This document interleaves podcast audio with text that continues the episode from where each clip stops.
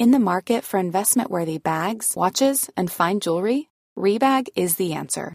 Rebag is a luxury resale platform where each piece is carefully inspected by experts to ensure quality and authenticity. Use Rebag to buy and sell finds from the world's top brands, including Louis Vuitton, Chanel, and Cartier. Head to Rebag dot com and get up to fifteen percent off your first purchase as a member with code REBAGNEW. Shop today at Rebag dot com. That's R E B A G dot com. And use promo code REBAGNEW for up to fifteen percent off your first purchase as a member. Everyone knows therapy is great for solving problems, but getting therapy has its own problems too, like finding the right therapist, fitting into their schedule, and of course, the cost.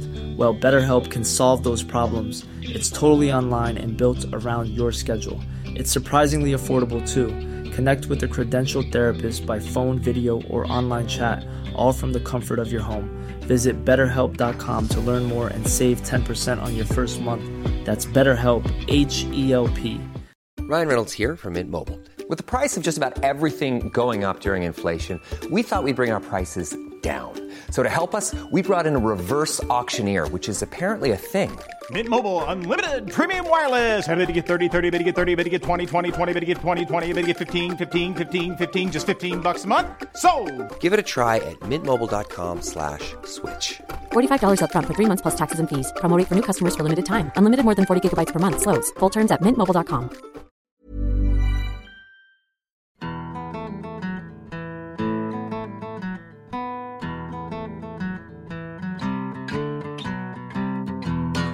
Hello, and welcome to this spooky episode of Stories of Scotland. I'm Jenny, a ghost of my former self. And I'm Annie, the ghost of turnips past. And together we are not even mildly scary.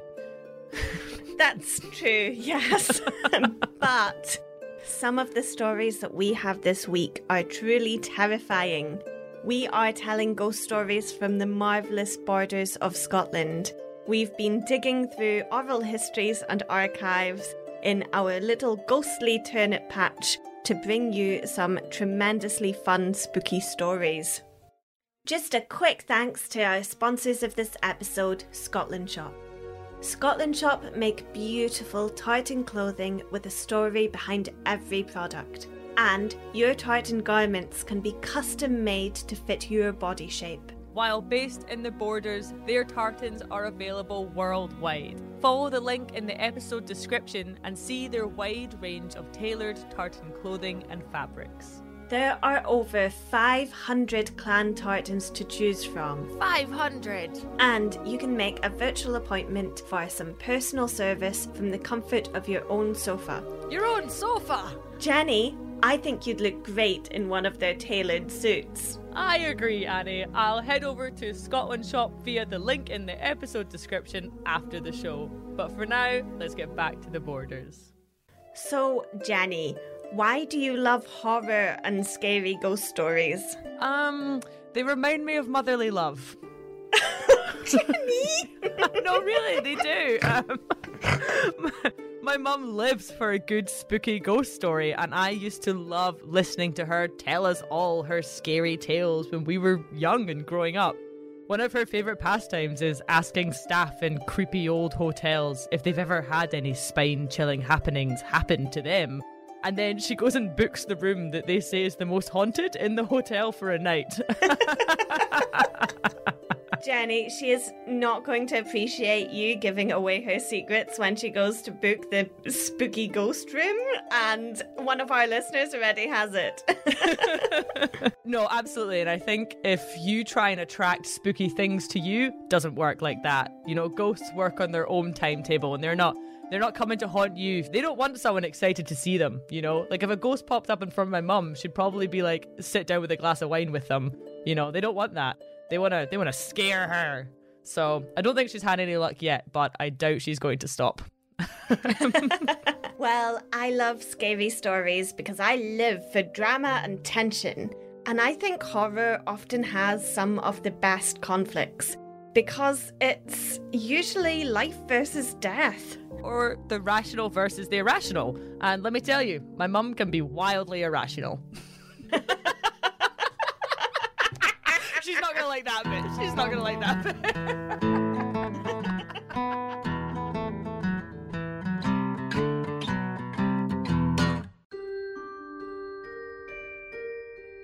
Now, this is a story originally told by John Coburn, or Jack, as he was known by his pals. And he lived in Coburn's Path. You always know it's going to be an old story when the person telling it has the same name as the village they live in. And our Jack Coburn traces his family stories all the way back to sixteen ninety. So it's no wonder that they named the village after him. Oh, Jenny, they didn't name the village of Coburn Path after him. Oh no, just the path. Well, this is a marvellous, spooky story that Jack got from his granny, who got it from her mammy. So it's a lovely family tale. Grannies do tell the best stories, and they also then slip you a tuppence for it. Well, Jack's granny gave him a truly tremendous tale with a couple of unexpected twists. So I'm just going to try and do it justice. It began with a new family moving from Aberdeen up in the north of Scotland down to the borders. They settled in a wee village called Longformacus. Longformacus was a village amongst long sweeps of rich green farmlands, scattered with steadings and woods, and the river known as the Dyewater ran down from the Lammermuir hills. For the folks of Longformacus, their lives were framed by dry stone walls.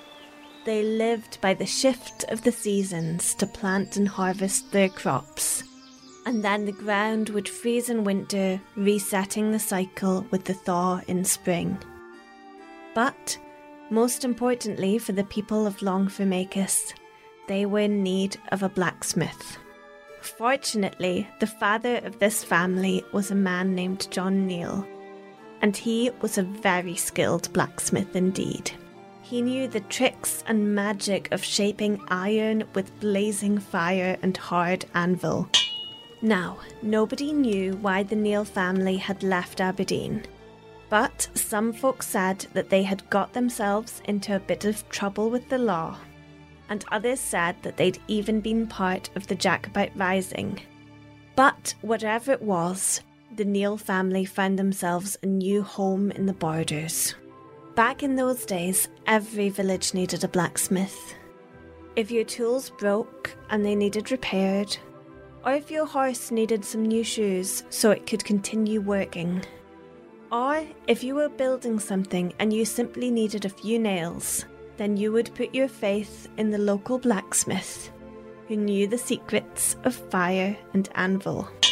This is the way that the blacksmith gets to know the whole community, from the poorest tenant who needs his rake mended, to the richest laird who's getting their carriage wheel fixed. Everyone needs a blacksmith. So when a local aristocrat, the Duchess of Roxburgh, died, it was John Neil's duty to go to her funeral and to pay respects on behalf of his family. The Neils were tenants on the Roxburgh land, you see, and it was important to honour the life of the lady of the land, even if it meant a journey of over twenty miles to the market town of Kelso.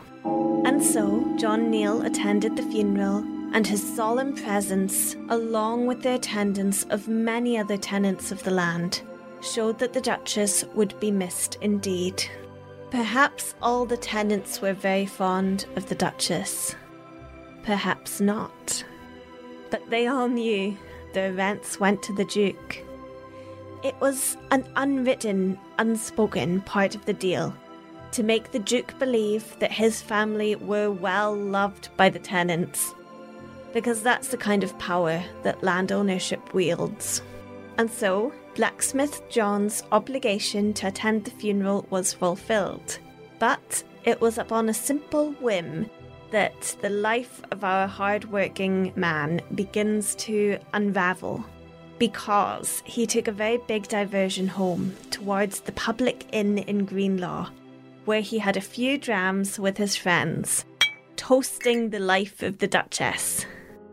These words and songs sung in her honour, well, they may have been genuine, or they may have been in jest, but certainly something stirred her soul that night.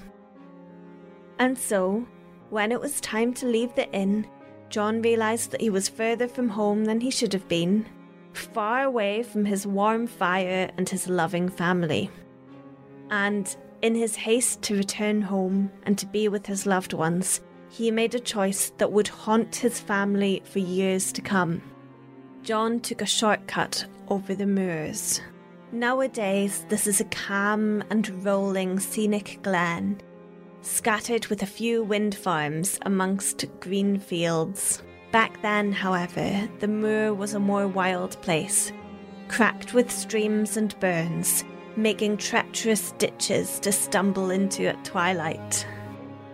The earth was thick grown with bracken, gorse and briar. It was the kind of shortcut where you could trust your feet more than your eyes. You'd only know that you were in a ditch once your boots were completely overflowing. Now, all shortcuts bring us risks, though they are often worth it. Sometimes shortcuts can lead us onto big adventures. By the simple nature of them, we are crossing into the unknown, into a place our boots are unfamiliar with walking. But in the heavy gloaming of night, when we are far away from home, perhaps you might hear a gentle voice inside your head, reminding you of the dangers of the less trodden path. And in this era, in John Neil's time, the dangers were malicious for him indeed. Nighttime could be the domain of thieves, highwaymen and outlaws. If you believed in it, starlight could bring out the glittering kingdom of supernatural creatures. Perhaps the moon may light the shadows of spirits and ghosts, floating between life and death. A shortcut was a risk indeed. But blacksmith John Neil chose to take the shortcut regardless, and he set out across the moor. And unfortunately, this shortcut added a long, long way to his journey. He only made it home in the early morning sunrise, and he was in a state of half-consciousness. His wife heard him arrive with a thud against the door, and his family had to help him get into his bed. And John, he could not speak of what had happened on the moor. He just begged for the minister to be brought to him, so he could confide his terrible story of the shortcut home, because it weighed upon his soul. So his family brought the minister, and the minister cleared them out the house and sat with John, and John swore him to secrecy. He never wanted to remember this dreaded night on the moor again. Afterwards, the minister sat down with the blacksmith's family and told them that they were to never step foot upon the moor to Greenlaw again, for if they did, it would unleash a horrific curse. The family didn't know what had happened to John. The minister kept it all very vague, but by just the look on the minister's face, John's family's hearts were struck with a deep fear. Thus, they all made an oath that day, never to pass the Greenlaw moor.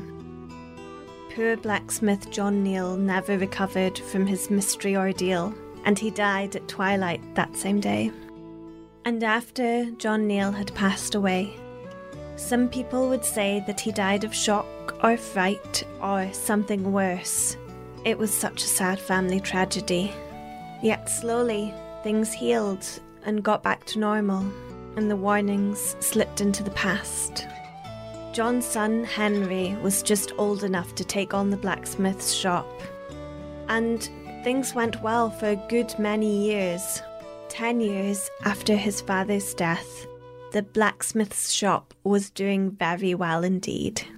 It was a fine summer's day when Henry Neil, who had become a very acclaimed blacksmith himself, was called to go to Greenlaw for some business. And because they'd had nothing but blessings for the past few years, Henry decided to ignore the warnings of the old minister. He headed off to Greenlaw, but he took the safe road. But when he got to Greenlaw, His work took much longer than he expected, and it was long past dusk by the time Henry set off home. After a long day of working and thinking he could save himself some time, Henry set off in his father's footsteps, and he also took the shortcut home across the moor. It was a warm summer night, and his path was lit by moonlight. But Henry... Henry never made it home that night. His body was found with dreadful deep claw marks, and was covered in bruises as though some gruesome creature had attacked him. Finally, the minister broke his silence on the story that John Neil had told him. John had been crossing the moor from Greenlaw that cursed night, when he heard the noise of a horse behind him, galloping with heavy hoofs and deep, thick breaths. John turned to see what was coming, for no normal horse could cross a moor so thick. And he was scared, and he was almost completely frozen in fear. What was coming towards him was a ghostly funeral march, led by the devil himself at the front. Horned like a gnarly goat, the devil was driving the ghostly hearse, the carriage pulling the coffin, and sitting up in the carriage was the Duchess of Roxburgh herself, as a ghost, shrieking. Behind the devil rode a funeral parade of a thousand ghost-like demons. When the moonlight twinkled on these spectral creatures, John would swear that they had the faces of everyone he had known who had passed away from this life, faces of his fellow Jacobites who had fallen in war. It filled his heart with terror.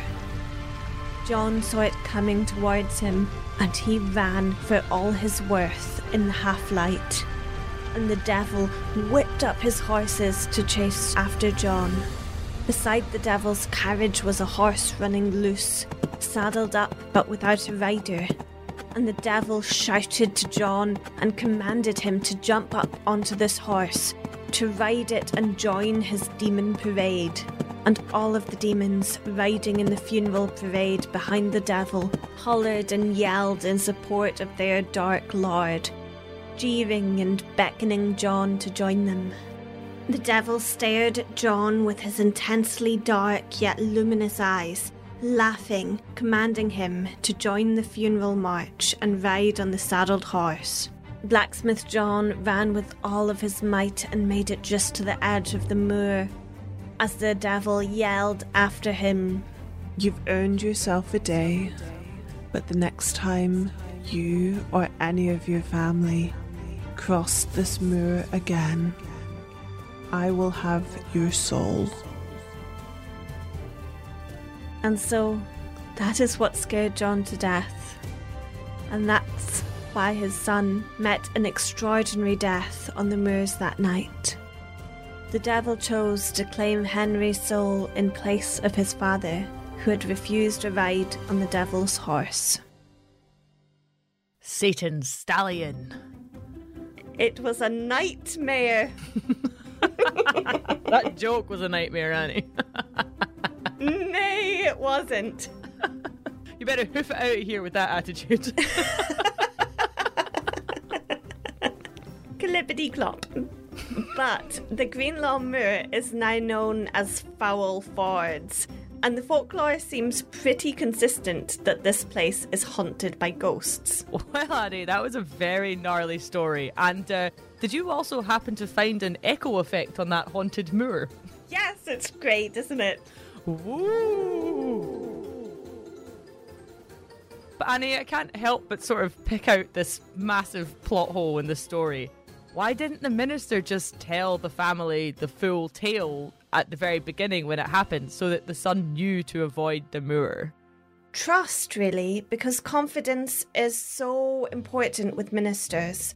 And in this time period that Jack was talking about, for the Christians of Longformacus, The minister would be the secret keeper of the soul and the sins. So his silence was sacred in a way. Oh, okay. Well, just saying, if I was a minister and I knew the devil himself was hiding out on a moor waiting for someone from this particular family to wander over it, I may be using that one person as bait and wrangling the devil. Catching the devil, Annie, can you imagine? That's going to get you some good old gold stars in the Almighty's book, no? No. What would you do with the devil once you caught him, Jenny? Dunno. Introduce him to my mum? Oh, Jenny, she would love that. She would, she would. If nothing else, it would be a good story to tell. But, Jenny, you would make a dreadful minister because you can't use innocent people as bait. Yeah, I yeah. really do not think you understand the gold star system if this is this is what you're planning. No, that's that's true. That's true. I have uh, no concept of morality. I blame the mother. Anyway, apparently at some point there was a memorial to the Neil family on the moors, a big stone, but I've not been able to verify this. So perhaps this memorial itself was a ghost. Is that your second ghost story for the episode? Yeah, you impressed? Woo, I'm a ghosty stone. Stick an echo on that and we're done. Woo, I'm a ghosty stone.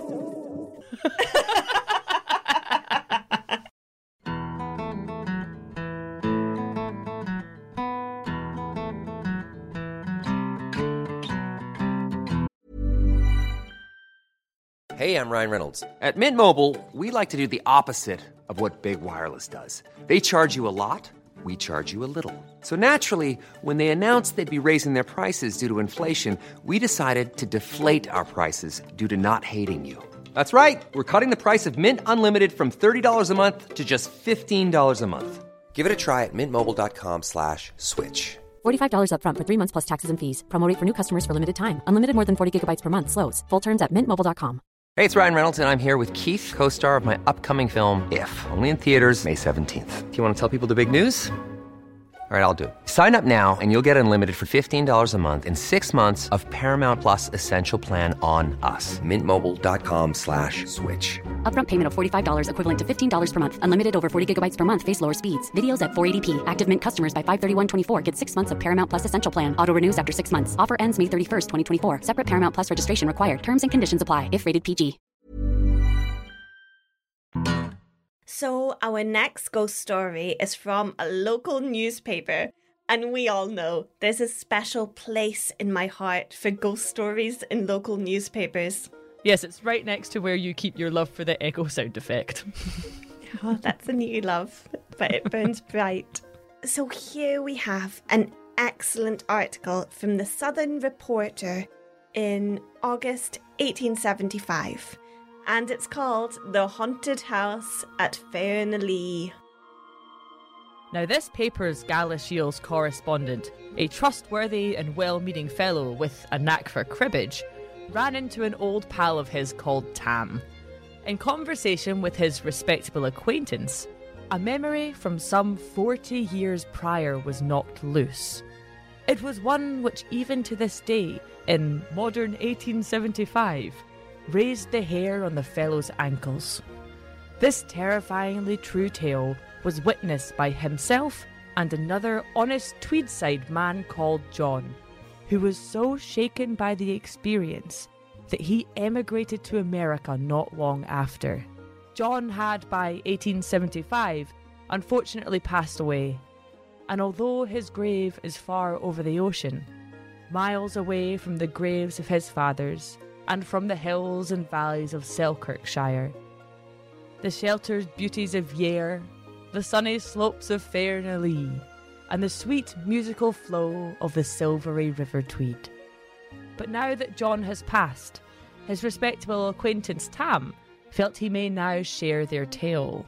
The scene of this ghostly adventure had fitting associations with the supernatural, as the house had a well-established reputation for being haunted.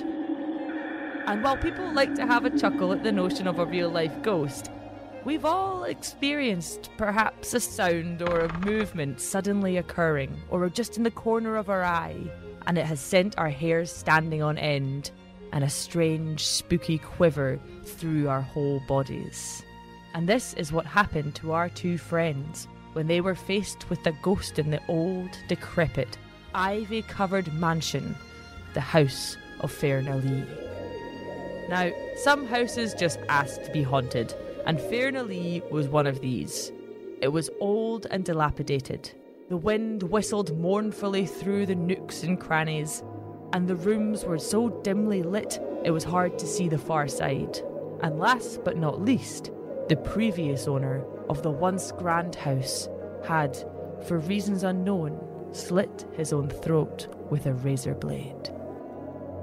The blood from this tragic incident could still be seen on the old, creaking attic staircase, and no matter the fancy brand of detergent used, it would not wash out. The more it was soaped, scrubbed and scraped, the brighter the crimson stain showed.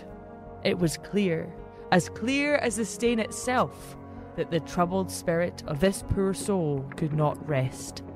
And at the dead of night, when the hootings of the owl had reached their loudest, eerie and unearthly sounds came from the tenantless attic in the old house.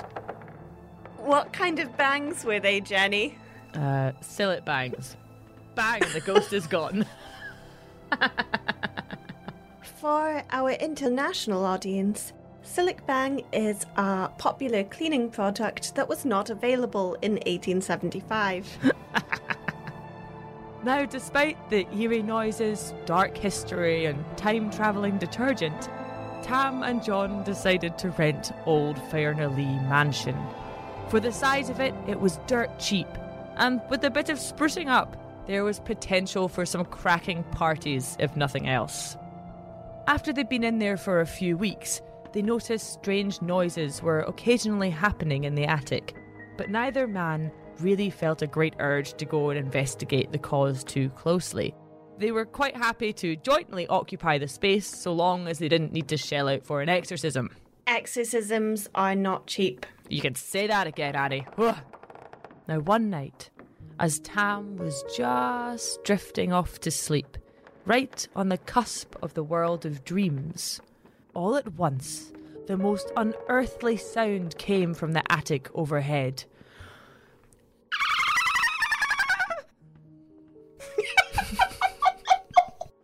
It's been, it's been a while. It's been a while since I've heard that noise, Jenny, but that sounds suspiciously like a dolphin. Um, why don't you just whack an echo on there, Annie, and we'll be fine. But I found this in the archives, so you can't argue with history. No, no, I can't. This terrifying oceanic noise jolted Tam awake, and he could find no natural hypothesis for this scary yet somewhat majestic sound. And though he tried to resist, a strange fear took possession of him. He pulled his blankets up to his chin and tucked them under his feet. Ah, the classic old anti-ghost blanket cocoon. A tried and trusted method. But Annie, no matter how trusted, the noise still continued. And Thomas tightened his anti-ghost blanket cocoon while slowly, ever so slowly, his door creaked open. And John asked, Tam, Tam, are you sleeping? Nah, replied Tam from under the blankets. Do you hear that, Tam? Asked John as the noise rumbled through the room. Aye, John, I do. What is it? You'll have to rise, Tam, and, and see what's to be done. I dinna ken what that is. And so, reluctantly, Tam undid his cocoon and crept over the bed with fear and trembling. Whatever doubts the men previously had about the ghost's existence were truly extinguished. The serious business upstairs had to be faced. But how is it to be done? What'll we do, Tam? Will we take the Bible or the pistol with us? Tam had little faith in the word of God in such an emergency, and he replied, "Ye may take the Bible if you like, I'll be tacking that pistol. And he loaded the weapon with the necessary ammunition. John, however, had praiseworthy respect for the word of God and took hold of the biggest Bible he could find, naturally concluding that the bigger the book, the more effective the word of it would be. For everyone knows that size fourteen font is far more damaging to a ghost than size eight. Tam clung firmly to his less spiritual weapon as he led the way up the old creaky stairs, stepping over the bright red stain on the way. Candle in one hand and pistol in the other, he climbed, and John followed behind him with the really, really big old book. When they reached the top, the noise had ceased, and the attic was as still as a graveyard. And although they were ready with weapons, both carnal and spiritual, their courage failed them, and they dared not explore the mysteries of the haunted chamber. "I'm bricking it, Tam. I cannae go any further," whispered John. But Tam was already halfway turned around by the time John had spoken, and the two of them ran terrified back down the stairs. John thought that the power of the mighty book had stilled the ghost, but the ghost was not so easily vanquished. The men had not yet returned to their beds when the mysterious sound came once more, only this time it was louder. The ghostie was still in the attic.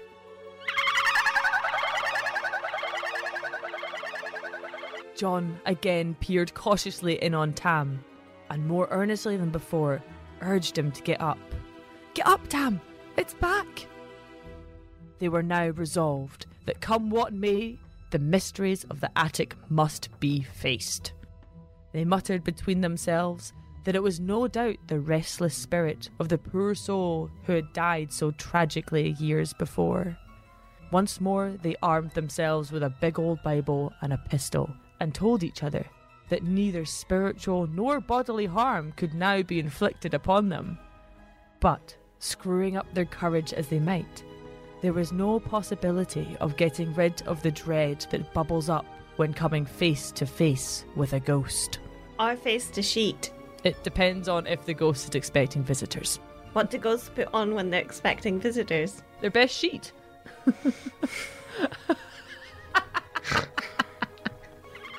Tam again led the way up the old creaking stairs with candle and pistol, making sure to skip the bloodied step. Quite frankly terrified, John followed once more with the open Bible before him. This time, as they approached, the noise did not cease, but instead seemed louder and more soul-shaking than ever before. Slowly and shakily, Tam clasped the cold brass handle and turned it. The door swung open with an eerie ease, and the two men peeked through their scrunched-up eyes to see Wallace. Wallace? Wallace!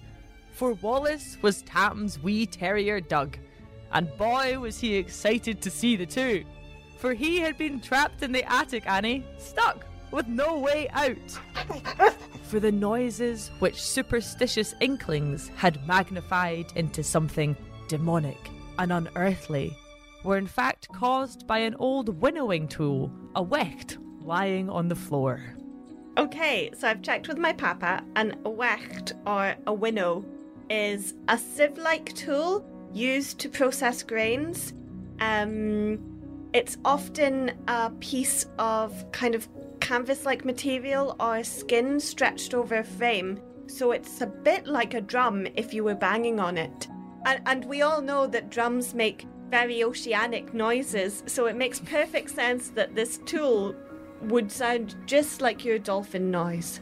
Well, Annie, I've never wecked a grain in my life, so I had to improvise, okay? Wee trapped Wallace had been scraping at the wecht with his paws, and the stretched canvas had acted like a terrifyingly spooky, dolphiny drum. And while, dear listener, you feel duped by the lack of ghost, so did Tam. And he angrily declared that he would rather have faced a real ghost than in fact been hoaxed by a Doug. So great was John's annoyance and shame, he crept back down the stairs with the hefty Bible, sorry that he had turned it to such a dishonourable use. Although he couldn't say how he intended to bring it into service had the ghost actually been real. This adventure, however, did end up with a good result. The wind continued to whistle dolefully through the nooks and crannies of the old building, and at times the terrier renewed his scrapings, but neither John nor Tam were ever again frightened by the midnight pranks of the ghost of Fairnilee. This is such a silly story, and my absolutely favourite thing about it is the dramatic build-up. They make such a big point about one man moving away to America because he's so frightened by the events of this evening, and it turns out to just be a wee dog. Well, Annie, one man's doggy is another man's ghoul. Um, yeah, I'm not entirely sure why John did decide to move to America, or why they could only tell the story after he died. Like, it's a good story. I'd be telling that every other week if that had happened to me. It was probably your dolphin noise that made him move to America, Jenny. Wouldn't be the first time, would be the last. I found a similar tale from eighteen seventy-three in Jedburgh, where a group of folks had gathered outside of a haunted house and were gazing at an upstairs window in awe of a ghostly spectre holding a candle. The crowd were amazed by the distinct big wide round face of the ghost glowing in the candlelight. Um, that is until someone pointed out that it was actually just the reflection of the moon. The moon! Imagine, imagine being the one person in that crowd with two brain cells and being like, wow, everyone is about to hate me. I just, I wouldn't. I wouldn't spoil the fun. Go along with it. It's like the one kid in class who tells everyone that the milk goblin isn't real. The milk goblin? I'm sorry, what? The milk goblin. You mean big milk, Annie. You mean...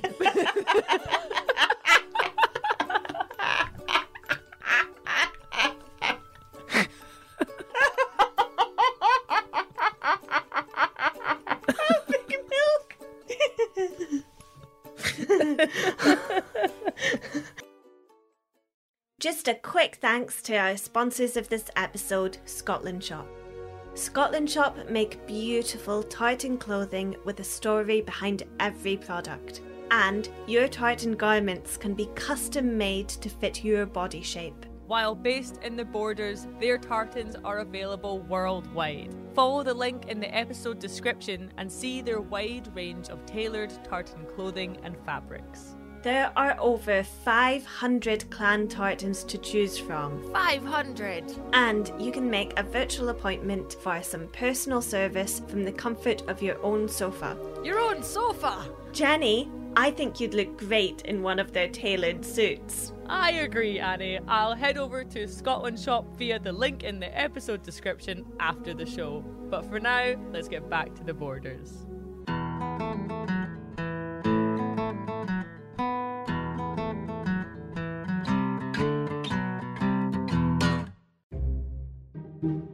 Okay, Annie, I have one more story for us. This tale takes us to the Valley of Tweed. Here there once stood a curious tower called Little Dean Tower. It was well known by all the folk in the settlement of Maxton, for it was rumoured to be haunted by the ghost of the woman who had once lived there. She was a greedy woman, with the insatiable desire to possess things that others had. All her life she scrimped and saved, while also extorting others and never paying her fair share. Upon the time of her death, she had amassed quite the fortune, but when she died, not one person who knew her wept.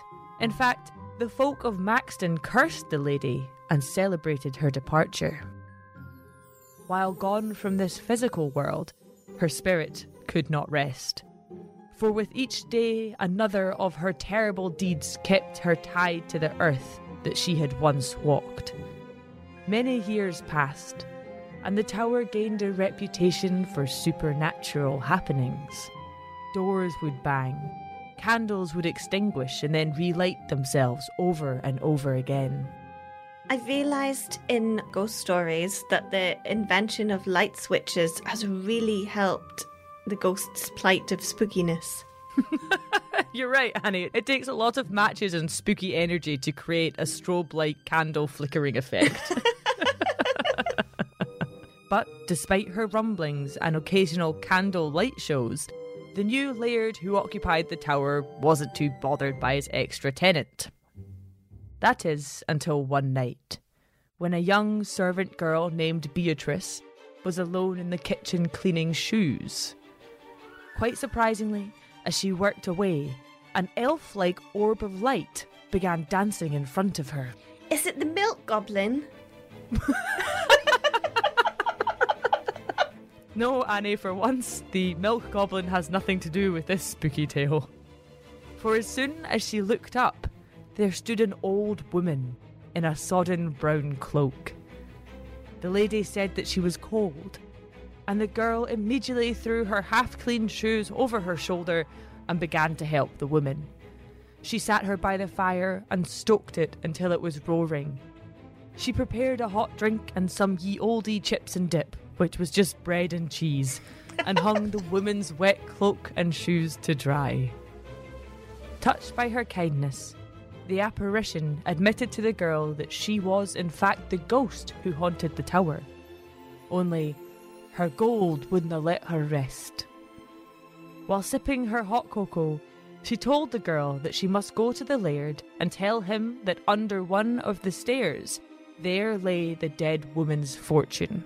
He was to split up this fortune, taking half for himself, as he was the new laird of the tower and must upkeep it properly, and then to split the rest, giving half to the true and kind girl who had helped her, and the other half to the poor of Maxton, as well as the orphans and the elderly folk. Once this was done, said the now dry ghost, I shall be able to rest with a clear conscience and leave this world for good. The young girl did as she was told, and lo, the gold was found, and the instructions of the ghost were followed to the T.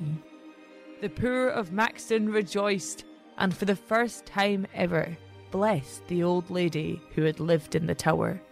Her ghost was never seen again, and the candles remained firmly lit. That is a really lovely ghost story, isn't it? It is. I, I like that one because there was a real ghost and a nice happy ending for everyone involved. For telling us such a nice story, Jenny, I'm pretty certain that the milk goblin will have a milky treat for you. Little Dean Tower can still be seen today. It's a sixteenth century tower ruin, standing close to the site of an old ford across the River Tweed. The tower was occupied by the Curs of Little Dean, chosen for its strong natural defences to the north and west. Local folklore tells us that the Tower of Little Dean was abandoned in favour of another settlement when the head of the household was gored to death by a prize bull. So perhaps this tower is haunted after all.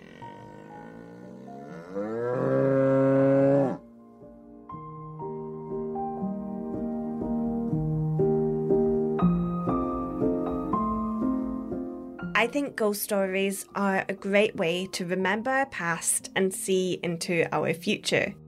Ghosts remind us that all the environments that we inhabit were once spaces that belonged to another time and other people and creatures before us.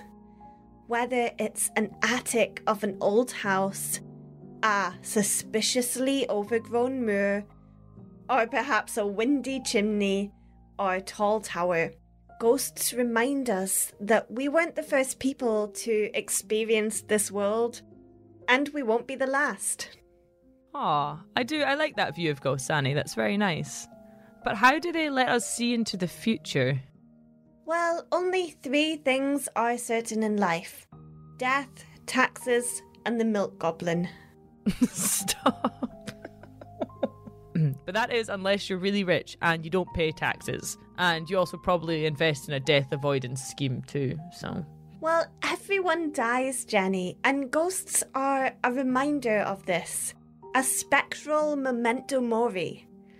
Ghost stories last for generations and centuries, because the afterlife seems so eternal when we compare it to the average lifespan. However, if anything, I think horror and ghosts are there to remind us to seek joy and happiness in life.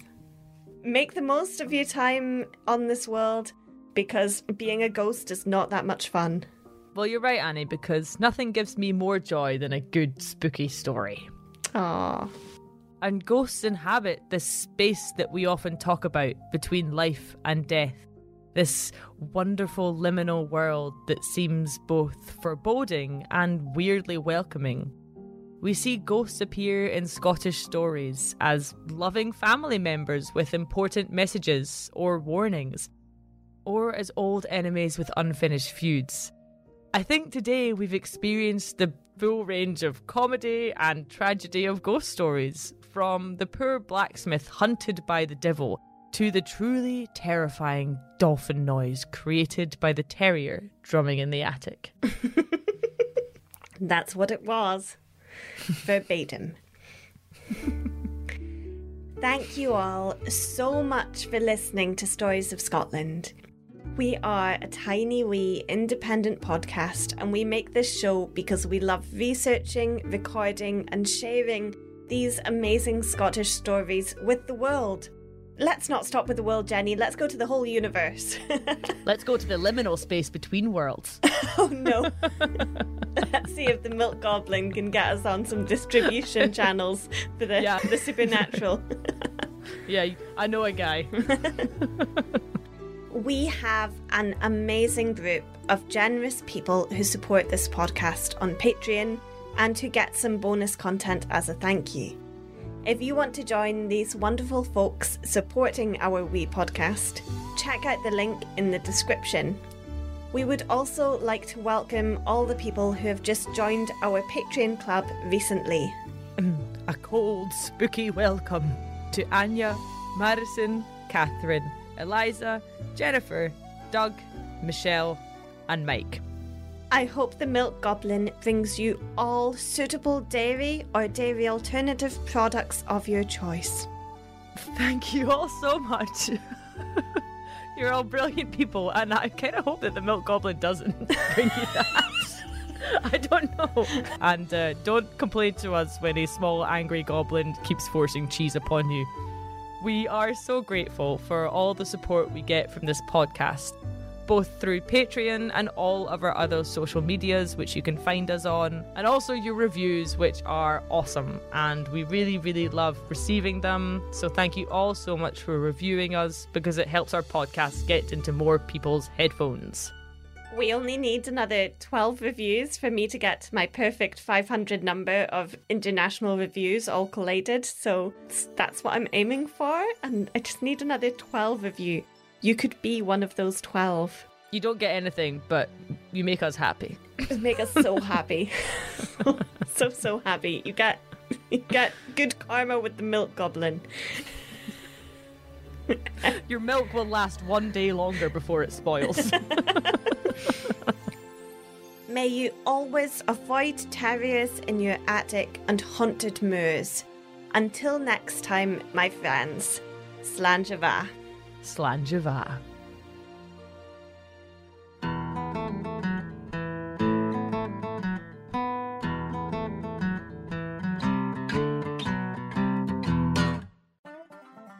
The worst I've ever got from a shortcut is two wet boots, three miles added to my journey, and a new pal named Gary, who also got lost. And actually, that wasn't bad. That was great. Gary's a great guy.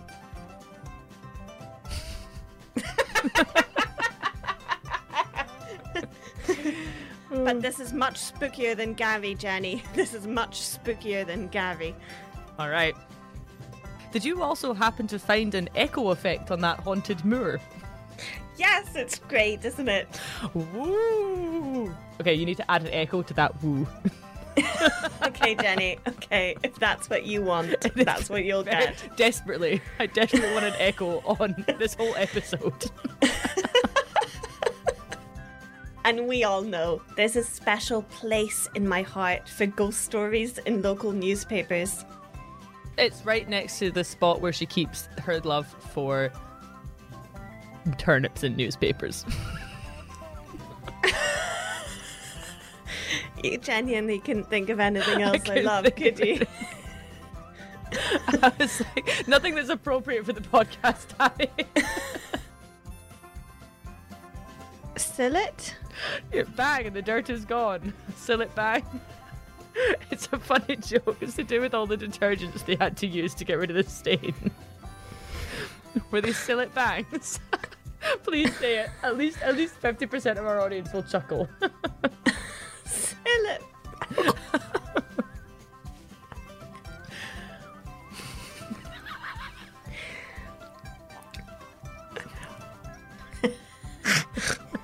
What are you laughing about? What are you laughing about? You've done something bad with the story. Just, just my accent. I'm just laughing at Tam's voice. Did your mum read you ghost stories? Or did she just put on some really low budget films? Why not both, Annie? Why not both? An elf-like orb of light began dancing in front of her. Is it the milk goblin? Big milk. No, Annie. No, Annie. I stopped myself snorting by holding my nose, and I snorted out my throat instead. That's the noise that the ghost actually made in the last story. um. Well, only three things are certain in life: death, taxes, and the milk goblin. You're right, that milk goblin has plagued me since primary three. I just want... Okay, April Fools, next year we're doing a Stories of the Milk Goblin episode. We're just, we're making up face fo- fake folklore about the Milk Goblin. Yeah, yeah, I'm up for that, I'm up for that. All right.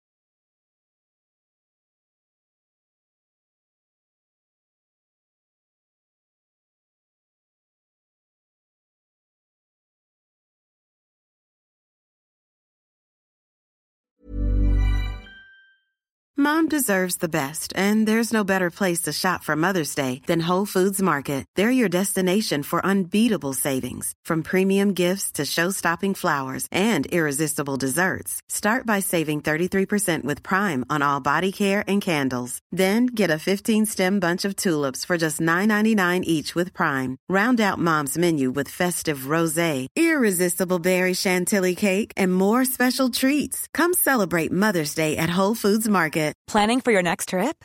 Elevate your travel style with Quince. Quince has all the jet-setting essentials you'll want for your next getaway, like European linen, premium luggage options, buttery soft Italian leather bags, and so much more. And is all priced at fifty to eighty percent less than similar brands. Plus, Quince only works with factories that use safe and ethical manufacturing practices. Pack your bags with high-quality essentials you'll be wearing for vacations to come with Quince. Go to quince dot com slash pack for free shipping and three sixty-five day returns.